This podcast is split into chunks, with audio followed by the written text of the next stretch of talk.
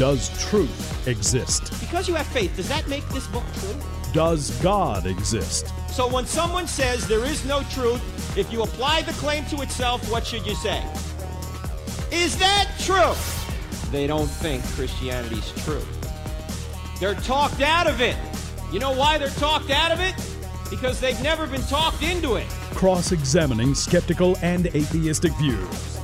Welcome to Cross Examined with Dr. Frank Turek. Ladies and gentlemen, how do we know that the New Testament writers actually told the truth? How do we know that they did not lie? Last week, we spent a fair amount of time on names in the New Testament from Dr. Richard Bauckham's book, Jesus and the Eyewitnesses, which I think, and many others think, is very good evidence that this is not an invented text, the New Testament, that is. And as you know, Bauckham covered the Gospels and Acts. And a few months back, uh, I think it was March 19th to be exact, we had a program here called Reasons You Can't Make This Stuff Up. You can't make this stuff up. I want to expand on what we talked about that day. Reasons you can't make this stuff up. Today, we're going to give more reasons you can't make the New Testament up, that it does not appear to be an invented text. Now, on March 19th, so what was that about three months ago, we covered embarrassing details, embedded confirmation, and the excruciating deaths of the New Testament writers of the apostles. We'll say a little bit more about those, but I want to expand our conversation a little bit further. So if you put last week's podcast together with March 19th, along with what we're going to talk about today, We'll try and cover as much information as we can as to why the New Testament writers did not invent what you're reading in the New Testament. By the way, you know, there are two questions when you're looking at the New Testament. The first question is Do we have an accurate copy of what the New Testament writers actually wrote? And then the second question is If we have an accurate copy, did they really tell the truth? I mean, we could have an accurate copy of a lie, obviously. Now, the first question, do we have an accurate copy of the New Testament documents, is pretty much a settled question, even among skeptical scholars. They would agree that the essentials of the New Testament are known. What was written down back 2,000 years ago, we know beyond any reasonable doubt. We have in the manuscripts, and we've been able to reconstruct what those documents said that were written down by the apostles we can reconstruct them with more than 99.5% accuracy. Even Bart Ehrman, who wrote the book Misquoting Jesus, will admit that the essentials of the New Testament that was written down back 2,000 years ago is the same one we have now. Or to say it another way, the documents we have now are the same ones that were written down 2,000 years ago. So, question number one is pretty much a settled question. The second question is where more debate comes in. Were they telling the truth? Did they invent this? How much is truth? How much is error? Well, I think the evidence is very strong that they're telling the truth, and it would take more faith to believe that they weren't telling the truth than they were telling the truth. So we talked about, as I say, embedded confirmation. We talked about embarrassing details or, or embarrassing stories, and we also talked about the excruciating deaths of the apostles. Let's also talk about evidence outside the New Testament. And so, the first reason I want to give, or the first piece of evidence I want to give, other than the ones we've spoken about, that the New Testament writers are telling the truth, is that the basic storyline that the New Testament puts forth is confirmed by non Christian sources. And there are about 10 ancient non Christian sources within 150 years of Jesus' life that if you add up their references to Jesus and the apostles or to Jesus and the writers of the New Testament, you get a story congruent with the New Testament. Who are these people? Well, they're historians like Josephus, the Jewish historian, Tacitus, Suetonius, Thallus, Phlegon, household names, right? There are government officials like Pliny the Younger, Emperor Trajan, Emperor Hadrian, all mentioned aspects of the uh, events of the New Testament. And then there are other sources like the Jewish Talmud and the Greek writer Lucian. Now, when you compile their references, we get a story, story congruent with the New Testament. Um, now, let me be clear. The people that have written this material down were not eyewitnesses. of Jesus. Uh, Josephus was born in about 37 AD, so Jesus had just died a few years prior to that. And the other writers are writing just a little bit later. So these are not eyewitnesses. However, they're getting information from somewhere, and they had no obvious axe to grind by inventing what they said here. But when you add up what they've said, these 10 ancient non Christian sources, here's, a, here's the basic storyline you get.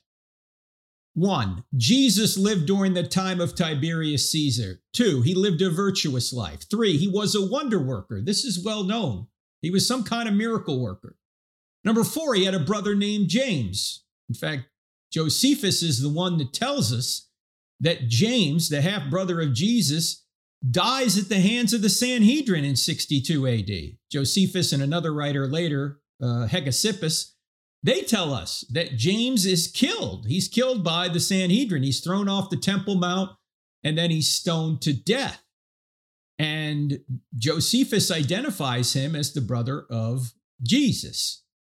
Now, which is interesting, by the way, because as you know, James when Jesus was walking the earth prior to the resurrection, did not think his own brother was God. He, uh, he didn't believe in him, according to, to John, the eyewitness who wrote that even his brothers didn't believe in him. That's another one of those embarrassing details they wouldn't have invented. Yet somehow later, about 30 years later, James is dying as a martyr for basically being the pastor of the church in Jerusalem. Now, why would he be doing this? Why would he be dying as a martyr when Jesus was walking along on the earth prior to the resurrection and James didn't even believe in him?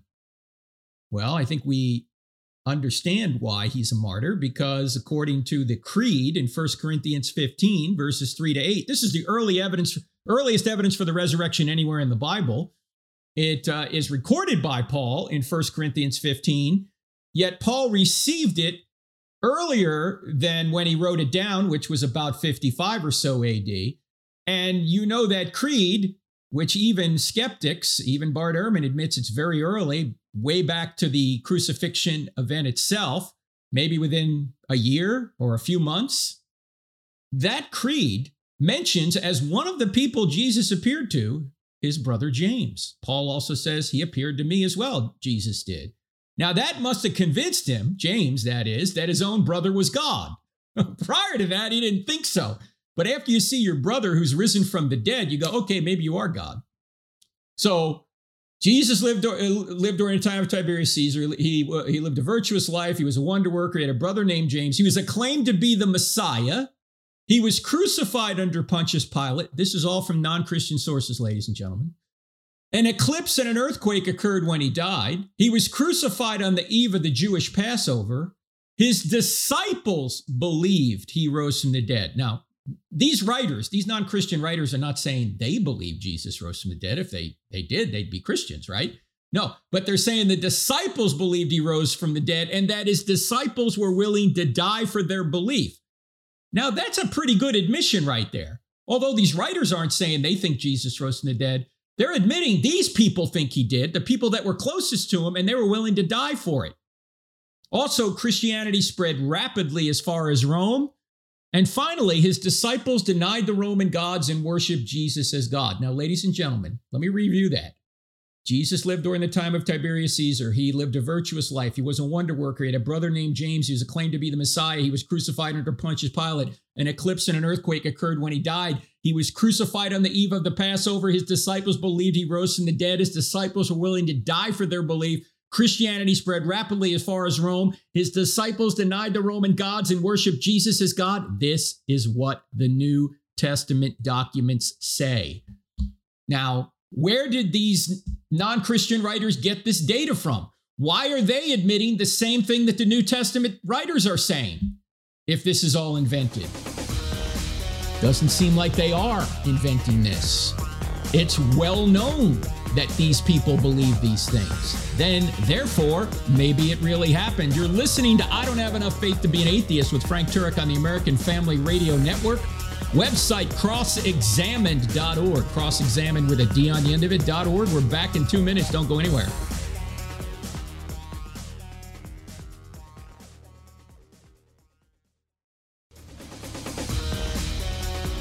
The second reason, additional reason we know the New Testament writers told the truth in addition to the fact that we have non Christian sources giving the same basic storyline.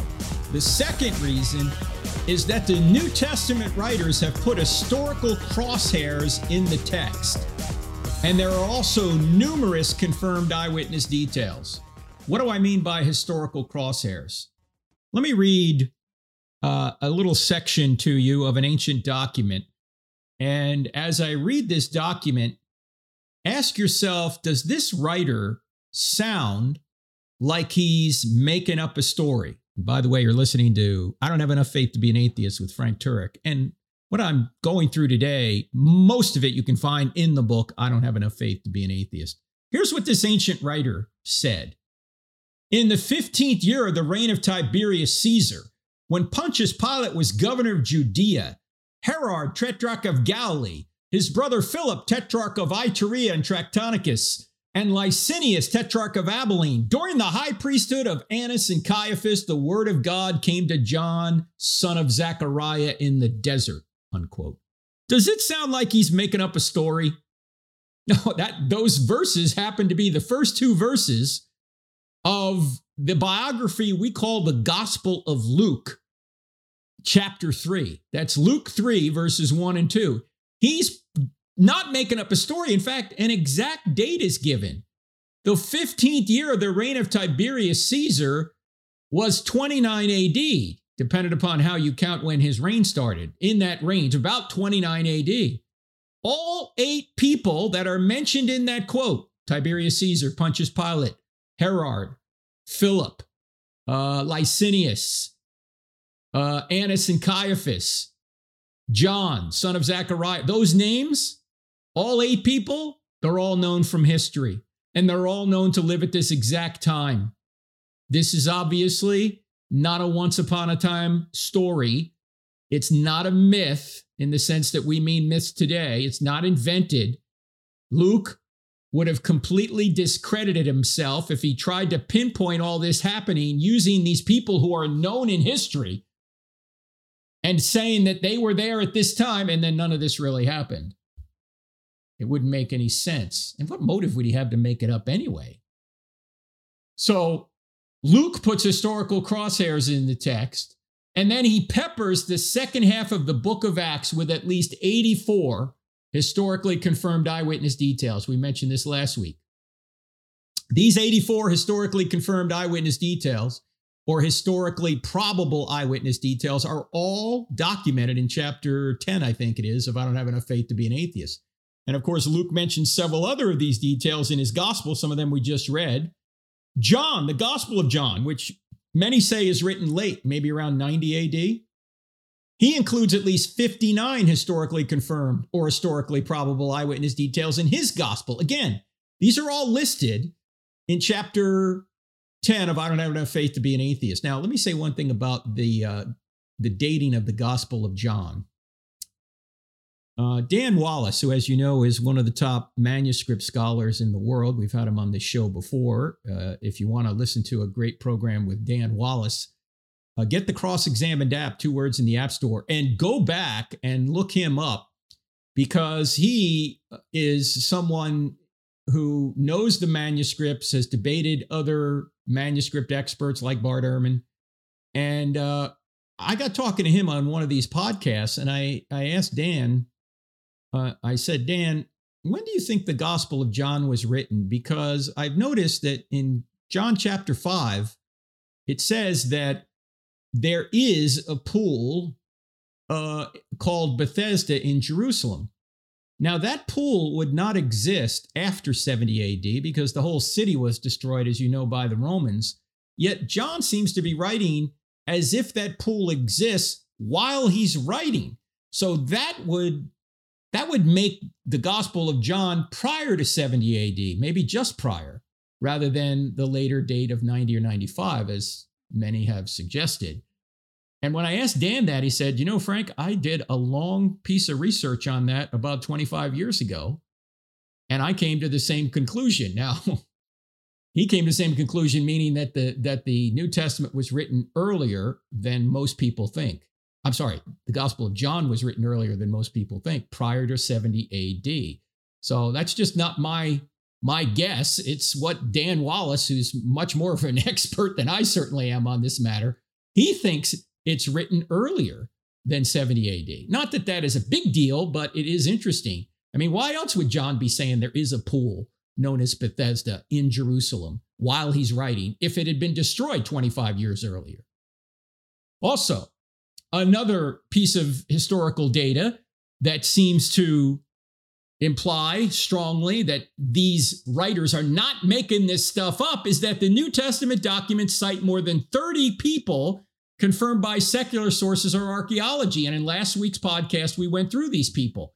I read them all. I won't do it here, but it, these are people like the Herods and James and John the Baptist and Pilate and and Caiaphas and Jesus himself. These are all people mentioned outside the New Testament or confirmed by archaeology. Now, if you're making up a story about uh, Jesus, you're inventing all this, why would you use the names of real people who could easily refute what you're saying if this is a completely invented story? And at that time, there wasn't anything known more uh, like an historical novel. This was not a genre that that was that was uh, invented by that time. So to say this was some kind of historical novel wouldn't make any sense. And yet you have real people outside the New Testament who are mentioned in the New Testament. And the New Testament mentions them as prominent characters in the story. And some of these people obviously could maybe hurt you. I mean, the Herods or Pilate, they could hurt you if you were telling lies about them. Yet the New Testament talks about these people as if this really occurred. It doesn't appear to be an invented story. And as you know, there's been archaeological discoveries that have proven people like Pilate exist outside the New Testament. The great Pilate stone found in the coastal Israeli town of Caesarea. I've been there, I've seen that stone. Also, the ossuary of Joseph Caiaphas, which is one of the most fabulous finds of archaeology, in my view, ever. They actually found the guy that sentenced Jesus to die. They have his bones. They found the burial box for him. Uh, if you go to the if you go to the Israel Museum, right there attached to the shrine of the book, right across from the Knesset in Jerusalem, you can see this limestone burial box, an ornate limestone burial box called an ossuary. You can see the very one that contained the bones of Joseph Caiaphas and his family. This was discovered, I want to say, about 1990. Yeah, 1990, uh, in Jerusalem. And uh, now it sits in the Israeli Museum or the Israel Museum. And the only Caiaphas we know from history is the high priest Caiaphas, who was the high priest from 18 to 36 AD. The high priest, obviously, that sentenced Jesus to die. We have his burial box. This is not an invented story. In fact, way back about 20 years ago, Jeffrey Sheler, who wrote the book Is the Bible True? and he was a U.S. News and World Report reporter, he was a Christian, but as you know, U.S. News and World Report is not a Christian mouthpiece. Here's what Sheler wrote over 20 years ago. He said, In extraordinary ways, modern archaeology has affirmed the historical core of the Old and New Testaments, corroborating key portions of the stories of Israel's patriarchs, the Exodus, the Davidic, mar- the, the Davidic monarchy, and the life and times of Jesus. Well, that's the whole Bible, Old and New Testaments. I mean, the patriarchs like Abraham, Exodus, Moses, Davidic monarchy, David, life and times of Jesus? Yes, archaeology corroborates some of the events and people in the Bible. Obviously, it can't corroborate all of it, but where we find archaeological finds, they corroborate the Bible. We don't find finds that contradict the Bible. So if it can be trusted on what we have found, why can't it be trusted on what we haven't found or where we what we can't verify? And you know, there's a couple of reasons that people typically will not uh, give the Bible the benefit of the doubt. Number one is an anti supernatural bias. We talked about that last week. And number two is an anti morality bias. What do I mean by that? People don't want it to be true. Because if, if Jesus really rose from the dead, then he's God and whatever God teaches is true. And he said the Old Testament was too, true. He promised the New Testament. People don't want the moral authority that Jesus brings with him to invade their lives and dictate to them what they can and can't do. They're not on a truth quest, they're on a happiness quest. They don't want that to be true. Now, some may say, well, Frank, why? You might want it to be true. Look, we all have our motivations. That might be true. That maybe I want it to be true and maybe other people don't want it to be true, but those motivations don't change whether or not it is true. They don't. It's true regardless of motivations or it's false regardless of motivations. What will tell you whether or not it's true is the evidence. And so you need to look at the evidence. What I'm saying is a lot of people will dismiss the evidence or will will cause or, or their presuppositions or their motives will cause them to either not look at the evidence, dismiss the evidence, or interpret it in such a negative way that there, there's no way they're going to give it any credence. I mean, if you have an anti supernatural bias, every time you look at some miracle claim, you're going to say, well, we know that can't be true. And if you're really concerned about the moral implications of Christianity, you'll do everything you can to not give the New Testament the benefit of the doubt. So, look, in just about every other historical document, you give the historical document the benefit of the doubt unless you can somehow show that it's false necessarily, or there's evidence that defeat it. With the Bible, for some reason, well, the reasons I'm mentioning, for, the, for those reasons, it seems to me that people don't want it to be true and they consider the Bible guilty until proven innocent, false until proven true. In fact, uh, Friedrich Nietzsche, the great atheist, said that a person's spirit or a person's character could be measured by how much truth he could tolerate. Now, that's a true statement by Nietzsche, one of the great atheists of the, uh, eight, uh, the 1800s, as you know. Think about that. A man's spirit or a man's character is measured by how much truth he can tolerate. A lot of times we can't tolerate truth. We want to suppress the truth because it's going to get in the way of what we want to do. In fact, the full quote from Nietzsche said, uh, measured by how much truth he could tolerate, or more precisely, to what extent he needs to have it diluted, disguised, sweetened, muted, falsified, unquote. He said that in Beyond Good and Evil.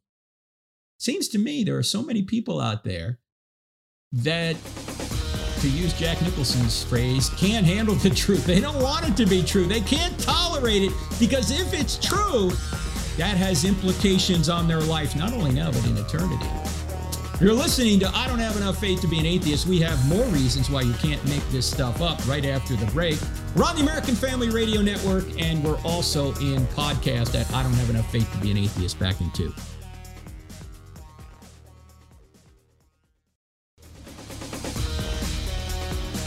If you notice, we try and avoid wasting any time getting right into the information here. You're listening to I Don't Have Enough Faith to Be an Atheist with Frank Turek. We're talking about more reasons why you can't make the New Testament up. We were just talking about the fact that the New Testament has eyewitness details throughout it, and they don't appear to be invented.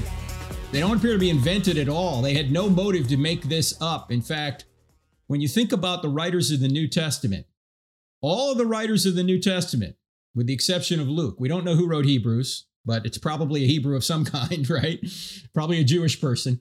All the writers of the New Testament, with the exception of Luke, were all believers in Yahweh. Luke was the only Gentile. Everyone else is a Bible or Old Testament believing Jew who thought he was God's one of God's chosen people. So you got to ask yourself, what motive would they have to invent any of this to begin with? As we talked about before, the three motivators, sex, money, and power, they got none of that. They got they didn't get sex, they didn't get money, they didn't got power, they didn't get power by saying this was true. They got beaten, tortured, and killed.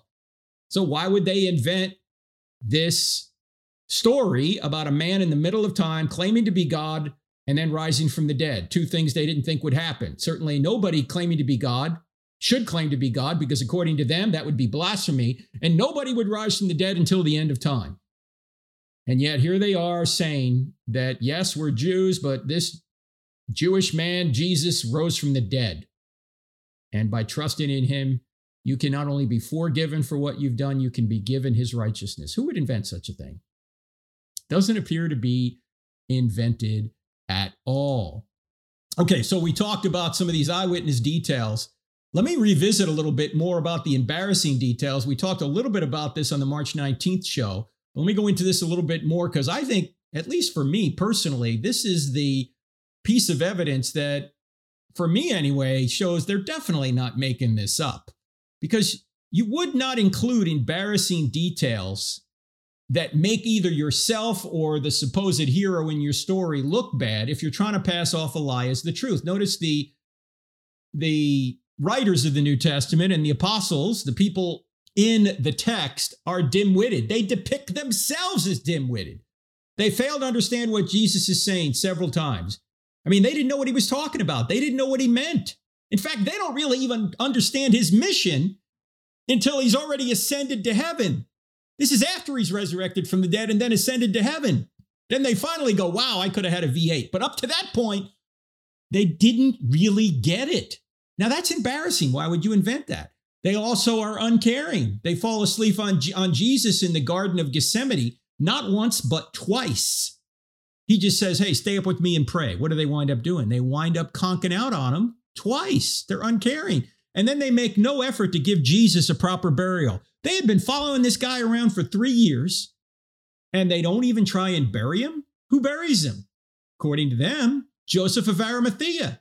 Who's Joseph of Arimathea? He's a member of the Sanhedrin. What did the Sanhedrin do? They sentenced Jesus to die, even though Joseph didn't agree with that.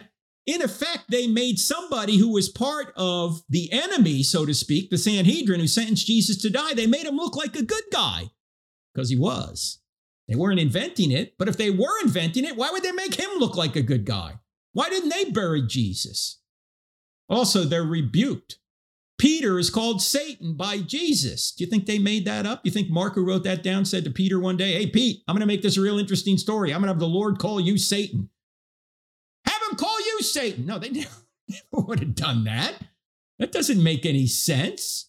And then Paul rebukes Peter for being wrong about a theological issue, about his practice actually with the uh, Gentiles. In Galatians chapter 2, Paul says, I told Peter to his face that he was wrong for trying to get these New Testament believers to obey the Old Testament law. Here is one apostle rebuking another apostle in the book of Galatians, in the New Testament documents. Do you think they would have invented that? That's not invented at all. That's embarrassing, but they're telling the truth. Also, they depict themselves, the New Testament writers do, as cowards. The disciples run away. This is like a Monty Python movie. Run away. They all run away. And who are the brave ones? The women. The women are the brave ones. Now, who wrote the New Testament down? Men.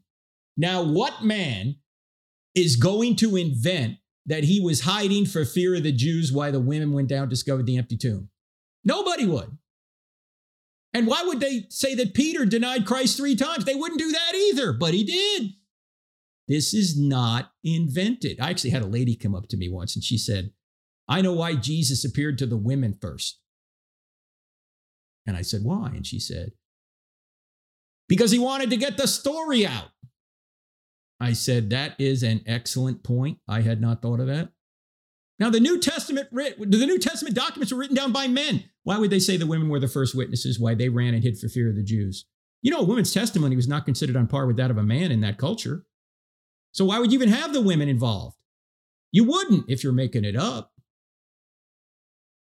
They're not making it up. That's the point. As embarrassing as it was that the women were the brave ones while the men ran away, and the women were the first witnesses, they said it was true. And by the way, one of those women was Mary Magdalene, a formerly demon possessed woman. Oh, what a great witness. Do you think they you think they invented let's let's see if we can get Mary to be our spokesperson here. This does not make any sense if they're inventing this. They're not inventing it. Also, as you know, Jesus on the cross says, My God, my God, why have you forsaken me? Why would they put that in there if that didn't happen? Seems like Jesus is, is in despair. Well, he is. He doesn't necessarily die in some sort of big heroic matter, manner. He's he's afraid. He's sweating blood at one point, as you know. He doesn't want to go. He says, Father, if there's another way, to avoid this cup, please. But if not, Not my will, but your will. And he goes to the cross. And then he's forsaken by the Father, which was the greatest pain he experienced. Because judicially he was innocent, but he volunteered to go to the cross. And he took all of the punishment due us onto him. And yet Christ went there voluntarily and he took our punishment on himself when they could have depicted him in a much more heroic manner manner if they were inventing it more like Socrates or something but they didn't. They just told the truth that Jesus was in great despair. Also notice that the New Testament writers are doubters. Despite being taught several times that Jesus would rise from the dead I mean, John 2, John 3, Matthew 12, Matthew 17, Matthew 22 to 23, all these places are actually in, let me say that again John 2, John 3, Matthew 12, several places in Matthew 12, uh, in 17, 9, 17, 22 to 23. The disciples are doubtful when they hear of his resurrection. After being taught so many times he would rise from the dead, they don't believe it. It's these emotional women who have told us he's risen from the dead. How can we believe this? And one of the most amazing passages is that the New Testament writers or the disciples are even doubtful after they see him risen. In Matthew 28 17, they're doubtful. He's, he's risen from the dead and he's standing in front of them He's given them the Great Commission go therefore, make disciples of all nations. Notice he doesn't say make believers, he says make disciples. Why? There's a difference. Not just a believer, but somebody who's actually following Jesus. But as he's given them the Great Commission, it says some believed, but some doubted. He's standing right in front of them and they're doubting. You think they invented that? No, they're not inventing that. They're just telling the truth. If they were inventing this, who would have doubted? Nobody, or very few would have doubted. Especially if you're trying to get everybody else to believe what you're saying.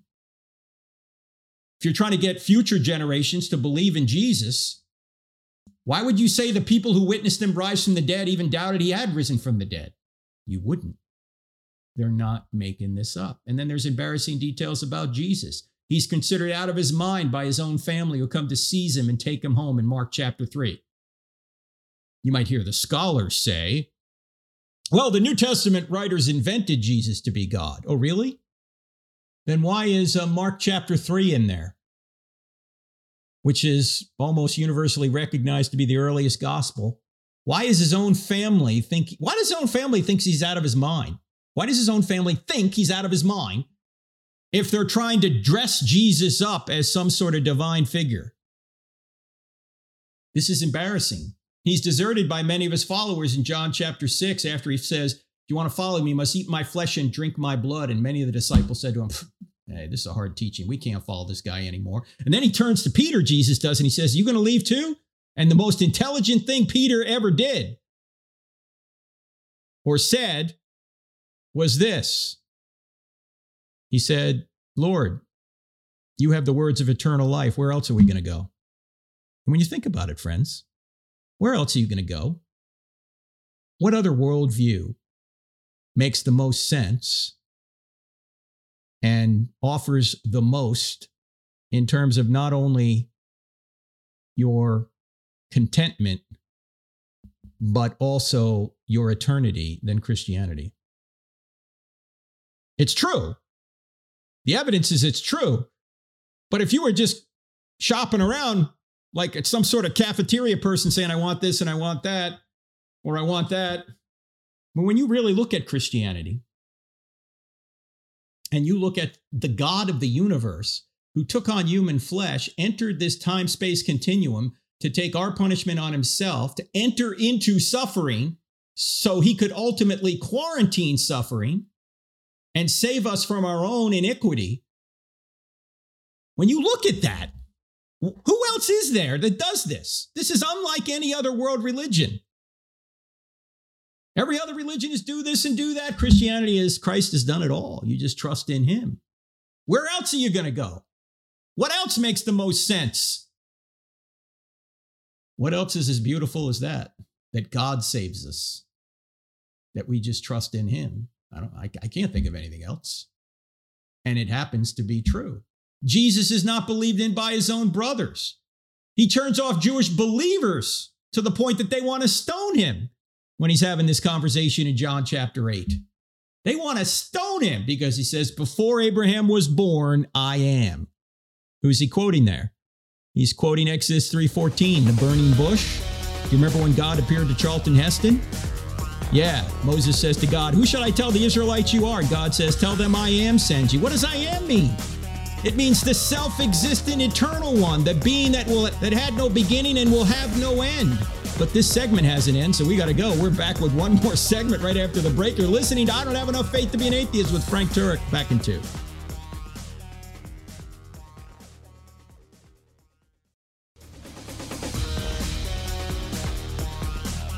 We're talking about reasons you can't make the New Testament up. We're in the middle of talking about some more embarrassing details, which tend to show that the people who wrote this down are not inventing this because you might lie to make yourself look good. You won't lie to make yourself look bad.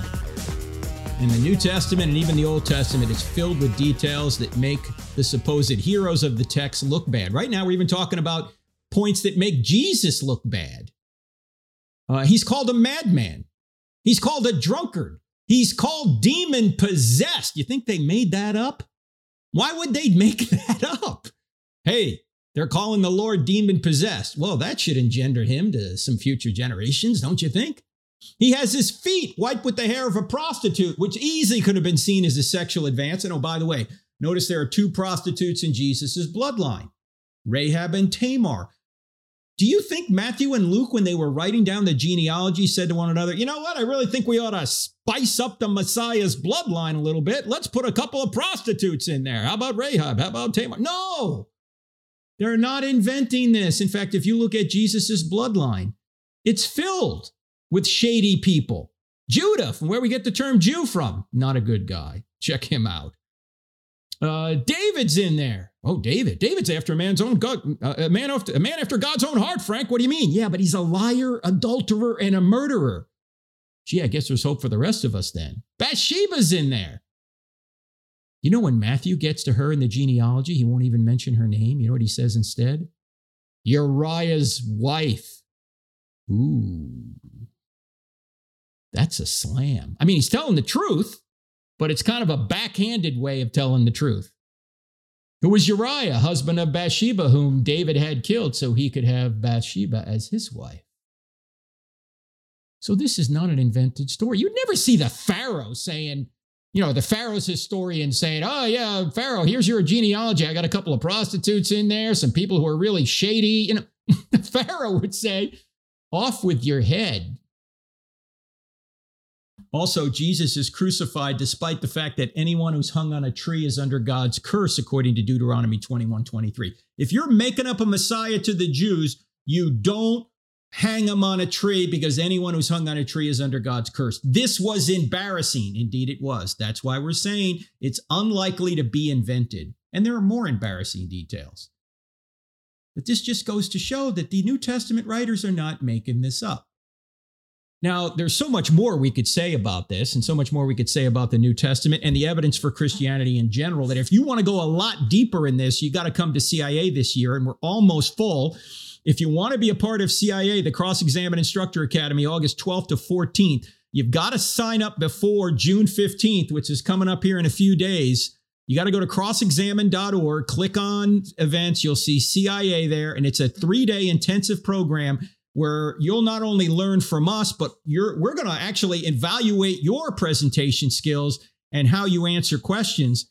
I'll be one instructor along with about nine others like Greg Koukl, J. Warner Wallace, Jorge Gil, Brett Kunkel, Sean McDowell, Alisa Childers, Natasha Crain, Richard Howe.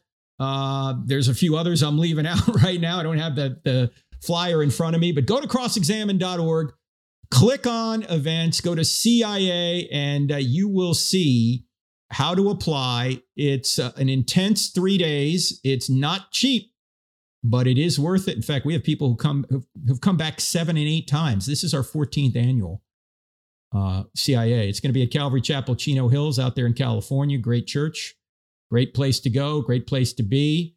And uh, hope you can join us. We only take 60 people. We're almost at 50 right now. So if you want to be a part of it, you better sign up real soon. And that is the Cross Examined Instructor Academy. All right. I want to I, let me talk about another reason we know that the New Testament writers are not making this up. How about the demanding sayings of Jesus? These are things that are really inconvenient if you're a follower of Jesus that you'd probably rather have him not say. And yet he said these things, and the disciples, the New Testament writers, recorded it.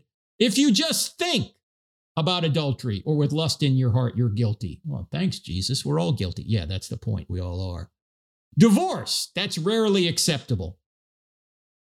Give more than you're asked to give, said Jesus. Oh, come on, Jesus, that's inconvenient. Love your enemies and pray for your enemies. Jesus, this is too difficult. By the way, as you notice, love your enemies presupposes that love is not a feeling. Why?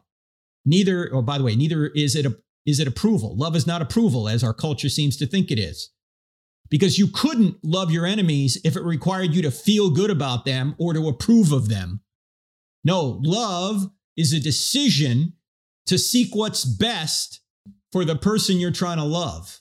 And that may require you to be inconvenienced. In fact, many times it will require you to be inconvenienced. It may require you to tell people the hard truth that you know they don't want to hear. But if you love them, you'll tell it to them because you love them, because you want what's best for them. And sometimes you need to tell them what's best for them. Love does not mean approval. If it meant approval, that would mean you'd have to approve of evil, and we can't approve of evil. It would mean you could never correct your children who want to do evil. No, you have to correct your children. If you don't, you're not loving, you're unloving. Other demanding sayings of Jesus be perfect as your heavenly Father is perfect. Jesus, I can't do that. Yeah, I know you can't. That's why I did. I did it for you. Now you just trust in me. How about do your good works quietly and privately? Don't don't trumpet them. Then you'll get your reward from people but if you keep it quiet, you'll get your reward in heaven. But no, I want to tell everybody what a great person I am. How about don't store up temporal but eternal wealth? He said that too. Oh, Jesus. I, will feel a lot more secure if I could if I could really secure up a lot of temporal wealth.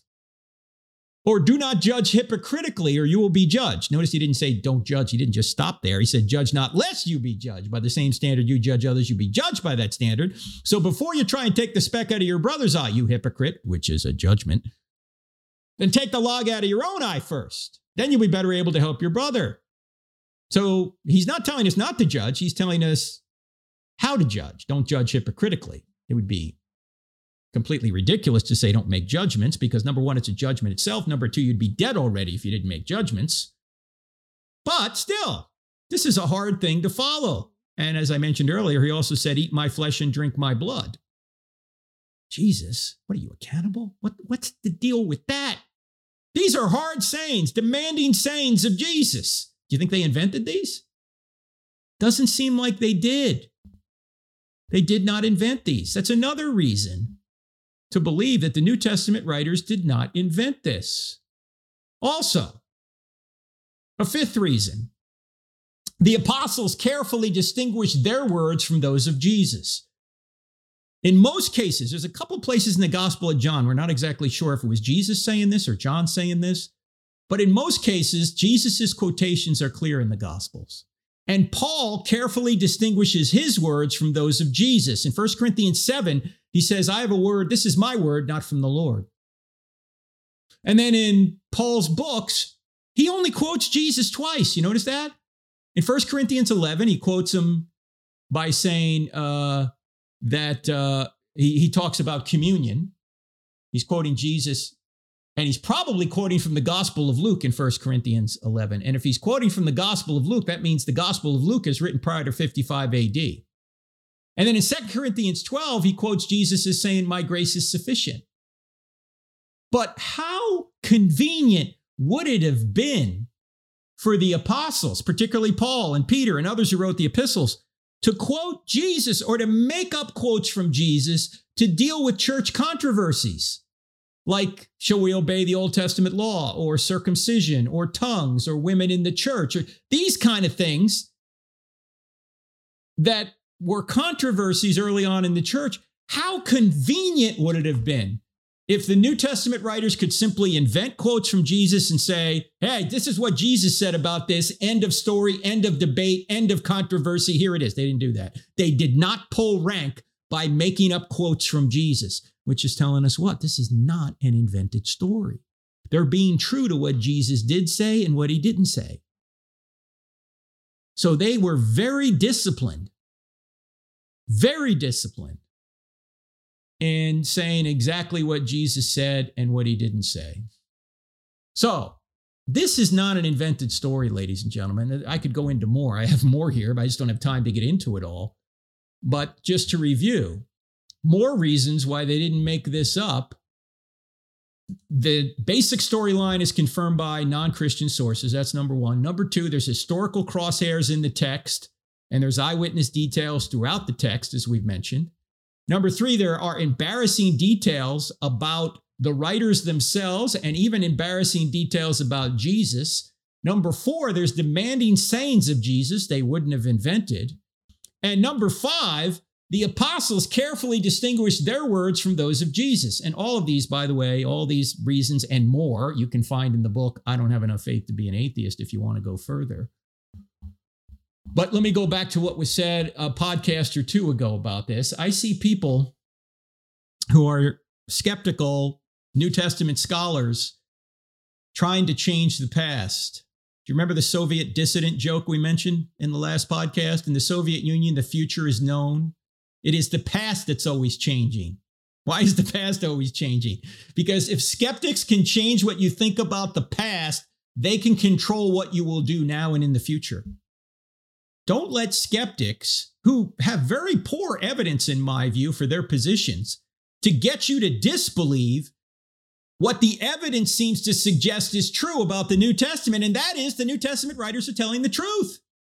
If you have an anti supernatural bias or an anti morality bias, it may cause you to say, Oh, I can't believe the New Testament. I can't believe what happened to Jesus or what Jesus said and did or what the apostles said and did or the miracles of the resurrection or any of that.